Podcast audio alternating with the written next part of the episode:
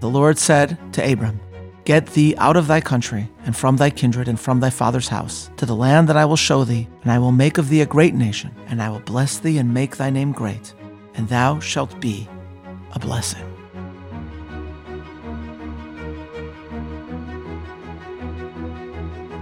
Macbeth, Act 5, Scene 5.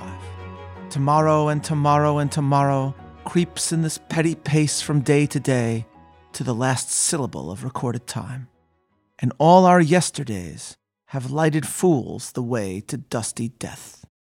Out, out, brief candle! Life's but a walking shadow, a poor player that struts and frets his hour upon the stage, and then is heard no more. It is a tale told by an idiot, full of sound and fury, signifying nothing. This is the meditation of Macbeth, the murderous monarch, following the death of his wicked wife. Our mortality, he says, makes individual life meaningless. Our lives can be compared to candles. Their brilliance is but brief. Time is a series of insignificant events, endless yesterdays followed by tomorrow and tomorrow and tomorrow. This is the most eloquent expression in the English language of a feeling of futility, and it is everything that Abrahamic faith was founded to reject. Welcome to Bible 365. I'm Meir Soloveichik. When we last left the survivors of the flood, we saw how the two birds launched from the ark, the raven that flew aimlessly and the dove that discovered a sign of life, represent the triumph of hope over the darkness of despair. But it seems, at least initially, that this lesson is lost on Noah, for we sense that despair does indeed descend. As the floodwaters recede and Noah emerges from the ark, he begins his post diluvian life by planting a vineyard. Harvest leads to drink, and the drinking leads to stupor. Genesis 9, verse 20. And Noah began as a tiller of the earth, and he planted a vineyard, and he drank of the wine, and was drunk, and he was uncovered within his tent. Why does he drink? Why, upon emerging from the ark, does Noah plant grapes rather than grain, a source of sustenance? The Bible does not explicitly say, but it is not hard to guess. Think of what Noah has just been through. He has experienced the watery death of the entire world. How could he not turn to drink? How could he not despair of life, like Macbeth said, as a walking shadow? Thus, wine enters human history as a means of escape from life's woes, relief from our troubles. One son, Ham or Ham, excitedly reports on his father's disgrace. But Noah's two other children, Shem and Yefet, with the former seemingly leading the initiative, care for their father. Chapter 9, verse 23. And Shem and Yefet took the garment and laid it upon both their shoulders and went backward and covered the nakedness of their father. And their faces were backward, and they saw not their father's nakedness. This is not only the first time that we truly see an interaction between father and child in the biblical text. It is also the moment in which filial reverence is invented, the first time that honor for parents is exhibited. Upon coming to, Noah curses the son that has disrespected him and prophetically blesses the other two in verse 22. In Hebrew, Yaft Elokim liyefet v'yishkon Shem. God will bring beauty to Yefet, but he will dwell in the tent of Shem. From Yefet will descend the civilization that will bring beauty to the world. For the rabbinic tradition, this is a reference to Athens, to the contributions of Greece. But, Noah stresses, the dwelling place of the divine will be in the tent of Shem, the ancestor of Abraham.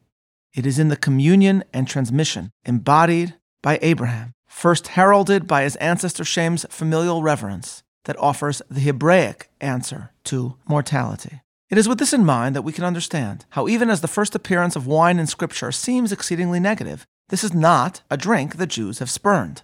It is over wine that the Sabbath is sanctified, and over wine that the Passover Seder is celebrated.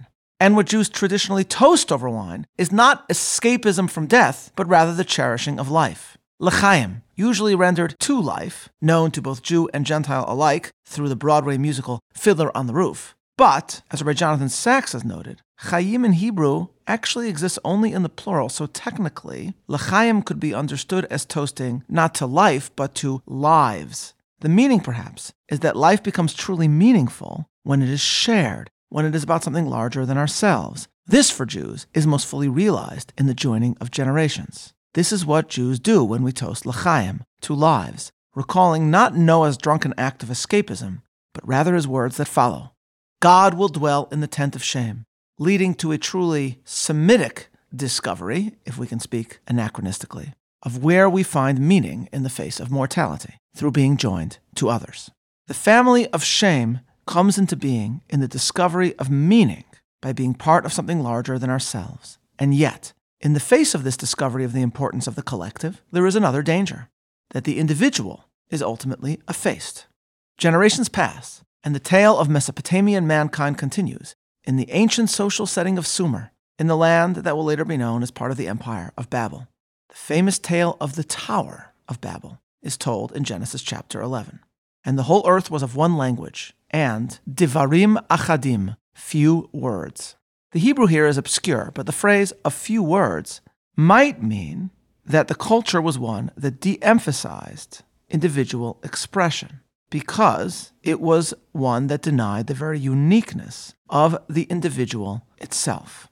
In his book, The Gifts of the Jews, Thomas Cahill describes how Sumerians looked up at the sky and saw only cycles the waxing and the waning of the moon, the endless arc of the sun and stars, and concluded that life on earth ought to mirror life in heaven. Human lives were an endless cycle of birth and death, with nothing new to seek to accomplish. Thus, when we study the Mesopotamian tales of that era, writes Cahill, quote, there were no rounded individuals in Sumer, just temporary earthly images of heavenly exemplars, patterns, and paradigms, which is why the two dimensional characters of Sumerian stories display so little individuality. End quote. All Sumerians sought, in other words, was to become part of the eternal cycle, to defeat death by denying our individuality and assimilating into the collective, and to thereby become akin to the cosmos and the endless cycle of tomorrow and tomorrow and tomorrow. This, perhaps, is the meaning of the biblical tale that follows, the tale of the tower, which seems to describe the ziggurats of Mesopotamia. Genesis 11, verse 4. And it came to pass, as they journeyed from the east, that they found a plain in the land of Shinar, and they dwelt there. And they said to one another, Come, let us make bricks and burn them thoroughly. And they had brick instead of stone, and slime for mortar. And they said, Come, let us build us a city and a tower, whose top may reach to the heavens, and let us make a name, lest we be scattered abroad upon the face of the earth. A tower whose head reaches the sky. This is central to Sumerian culture. Why, Thomas Cahill further writes, were all early temples and sacred places built at the highest point available to the builders? Because, Cahill continues, this is the place nearest the sky. And why is the most sacred space nearest the sky? Because, he writes, the sky is the divine opposite of life on earth, home of all that is eternal in contrast to the mortal life on earth. When primitive man looked up at the heavens, he saw a vast cavalcade of divine figures regularly passing before his eyes, the cosmic drama, breathtaking in its eternal order and predictability. Here, Cahill writes, are the eternal prototypes and models for mortal life. But a great gulf yawns between the two spheres. For the life of the heavens, the life of the gods, is immortal and everlasting, while life in the earthly sphere is mortal, ending in death. This, then, is the meaning of the tower's architect's aspirations a tower whose top may reach the heavens. Only by joining the endless cycle that the stars reflected could they partake somehow in collective eternity. But in doing so, they must give up on individuality or difference, for it is the eternal order described by Cahill that is worshipped. A comedian once commented that I always wanted to be somebody. I realize now I should have been more specific. But in Sumer, it is specificity that is rejected, for that is the price that needs to be paid if we are to overcome mortality, to become akin to the cosmos themselves. And if we look further, there is another hint to this effacing of individuality in the text. For the Bible here goes out of its way to stress the material used in the creation of this edifice. And they use bricks, we are told, instead of stones. As we shall see in Exodus, the supreme symbol of the Hebraic covenant is often an altar built not of bricks but natural stones from the ground. Why the difference? Constructing an edifice out of natural stones is a great skill because each stone is unique. In contrast, as my father once suggested, when one builds out of brick, every single one is the same. Thus, a sacred structure of natural stone symbolizes what Rabbi Jonathan Sacks once called integration without assimilation, meaning it proclaims that each individual is unique but finds further meaning in a distinct contribution to the larger whole. The brick based Tower of Babel, in contrast, as my father suggested, involves the denial of difference. Every being was a brick, not unique, replaceable. But if the embrace of difference is denied, then the divine will will enforce difference upon the tower's builders. Thus God continues in verse 6 Come, let us go down and there confound their language, that they may not understand one another's speech. So the Lord scattered them abroad from there upon the earth, and they ceased to build the city. A society that sought assimilation of individuals is forced into fragmentation. A larger amount of languages will hopefully produce a panoply of perspectives as the people spread further over the earth. But as society spreads, it seems at first that the Almighty's efforts did not achieve its intended goal. The stars are still worshipped for their purported eternity and divinity. And what that means is that all believe that individuals' fates are fixed and that all true difference is ultimately denied. But suddenly, nine generations after Noah, we are introduced to a man named Terach and to his son Avram or Abram, which in Hebrew means Av Ram, exalted father. The name seemingly indicates a dream, perhaps inherited from the parent who named him, of fathering a great family. And yet, this dream itself seems deferred, if not dashed. For we are further told that Abram's wife Sarai is barren. Terach leads Avram and his brothers from their childhood home of Ur Kasdim to Haran, and there Terach passes away. Suddenly, at the age of 75, Abram hears the immortal words, the first time since Noah that we find the Almighty explicitly addressing man. Chapter 12. Now the Lord said to Abram, Get thee out of thy country, and from thy kindred, and from thy father's house, to the land that I will show thee, and I will make of thee a great nation, and I will bless thee and make thy name great, and thou shalt be a blessing. Abram is asked by this God that he has somehow come to know to embark on a journey into the unknown that will change the world. Thus the Almighty further adds, In you shall all the families of the earth be blessed. Given all that we now know about the society of Abram's age, Abram chooses to obey the Almighty's instruction, then the apparently eternal cycle of tomorrow and tomorrow and tomorrow will be broken. Something entirely new will appear on this earth. Thomas Cahill tells us what might have happened had Abram surveyed the civilizations of his generation while describing all that the Almighty had asked of him. On every continent, Cahill writes, in every society, Avram would have been given the same advice that wise men as diverse as Heraclitus, Lao Tzu, and Siddhartha would one day give their followers. Do not journey, but sit, Compose yourself by the river of life. Meditate on its ceaseless and meaningless flow, on all that is past or passing or to come, until you have absorbed the pattern and have come to peace with the great wheel, and with your own death and the death of all things in the corruptible sphere. Cahill's point is that Abram obeys not the popular wisdom of his time, but rather the words of the Almighty.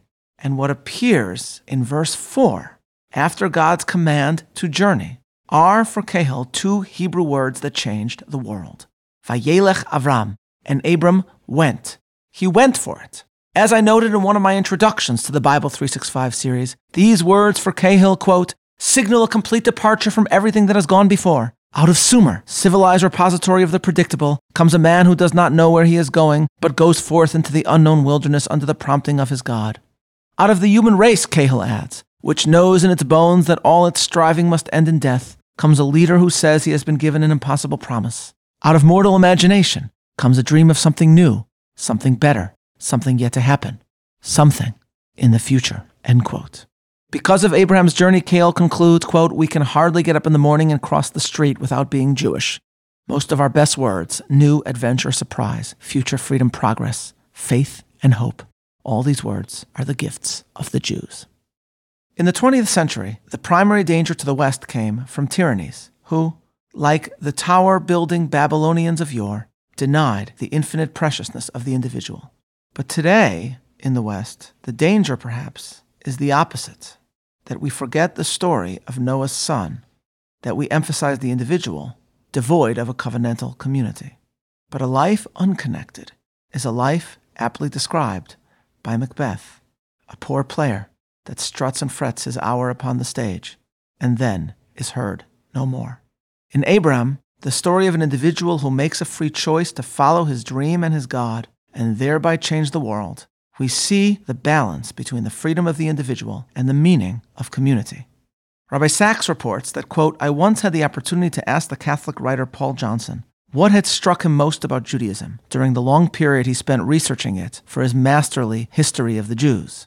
He replied in roughly these words There have been in the course of history societies that emphasized the individual, like the secular West today.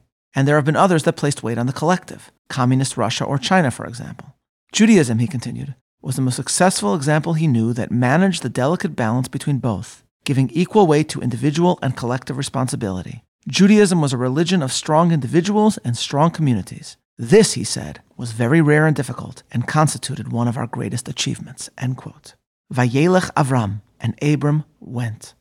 We end today with these words, but with these words, an entirely new story begins. The tale of Abram is that of the strongest individual that had ever lived, who defied the supposed Sumerian cycle, but who in so doing created a family and a covenantal community more eternal than any other in existence. And that is why he will continue to serve as a beacon of inspiration tomorrow and tomorrow and tomorrow. This is Meir Soloveichik, looking forward to learning together tomorrow, signing off.